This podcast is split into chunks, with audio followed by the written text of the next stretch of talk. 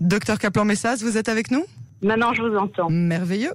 Tout d'abord, merci d'avoir accepté euh, notre invitation ce soir. Vous êtes chirurgienne, euh, ophtalmologue et directrice du centre cataracte et glaucome de Tel Aviv et euh, du centre Ain Yevesha, autrement dit l'œil sec, à Herzliya. La première question qui s'impose est évidemment reliée au risque que courent les victimes des déflagrations de Beyrouth. Que se passe-t-il pour leurs yeux lors d'une exposition si dangereuse à l'ammoniac?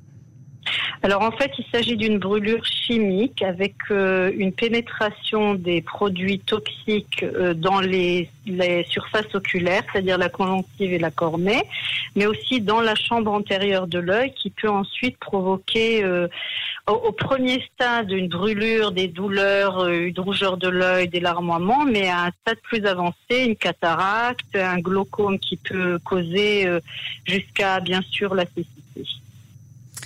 D'accord. Et donc, euh, dans, cette euh, période de manifestation que l'on vit en Israël, on voit une recrudescence euh, de l'utilisation illégale, qui plus est, de gaz lacrymogène là aussi. Est-ce qu'il y a des risques? On sait sur le court terme évidemment, mais est-ce qu'il y en a sur le long terme pour les yeux? Alors là aussi, s'il y a une grosse exposition, puisqu'il y a beaucoup de gens qui sont concentrés dans un endroit et que ces gaz sont très concentrés, et surtout si ça arrive encore une fois et encore une fois, euh, au début les premiers signes, et ensuite il peut y avoir euh, des dommages définitifs pour la vision, encore une fois par système de cataracte ou de glaucome. Et la manière d'éviter ça, c'est la première chose à faire, c'est de pas porter ses lentilles de contact dans ces cas-là, et les lunettes de protection peuvent aider aussi à éviter l'exposition à une trop grosse quantité. Donc en fait, vous conseillez aux manifestants de venir munis de lunettes au cas où ils seraient attaqués par d'autres manifestants avec du gaz lacrymogène? Exactement. Enfin, c'est la chose que je pense qui peut les mieux les protéger très mieux qu'il n'y ait pas de gaz lacrymogène, bien sûr. Oui, c'est illégal, surtout d'en posséder.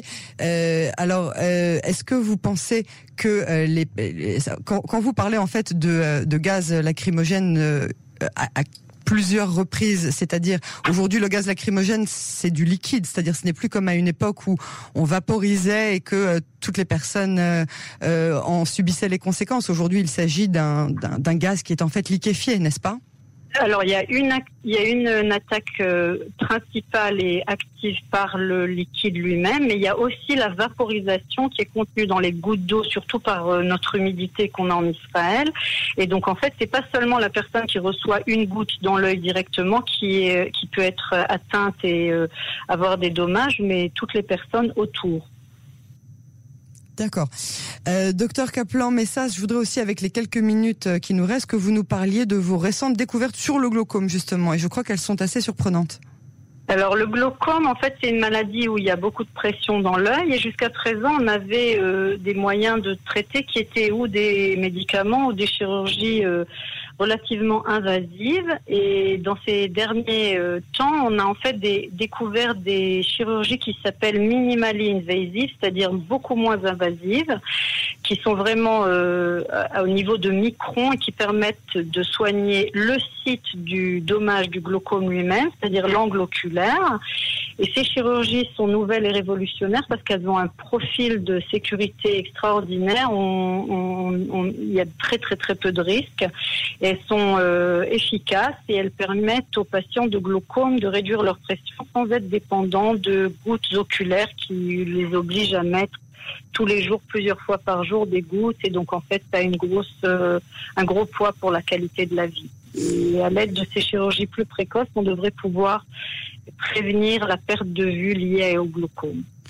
le, glaucome, c'est toujours une maladie qui est plus ou moins euh, euh, le, le, parti des personnes plutôt âgées, n'est-ce pas? Il y a très peu de jeunes la, la prévalence, exact. La prévalence augmente avec l'âge, c'est une maladie où il y a une pression élevée dans l'œil, puisque le mécanisme de filtration ne marche pas bien. Et le gros problème de cette maladie, c'est qu'on s'en rend pas compte, elle n'est pas douloureuse. Et donc, en fait, si on ne s'est pas dépisté systématiquement chez un ophtalmologiste à partir de l'âge de 50 ans, on peut euh, louper le diagnostic. Dès 50 ans. C'est le même cas pour euh, la cataracte, n'est-ce pas?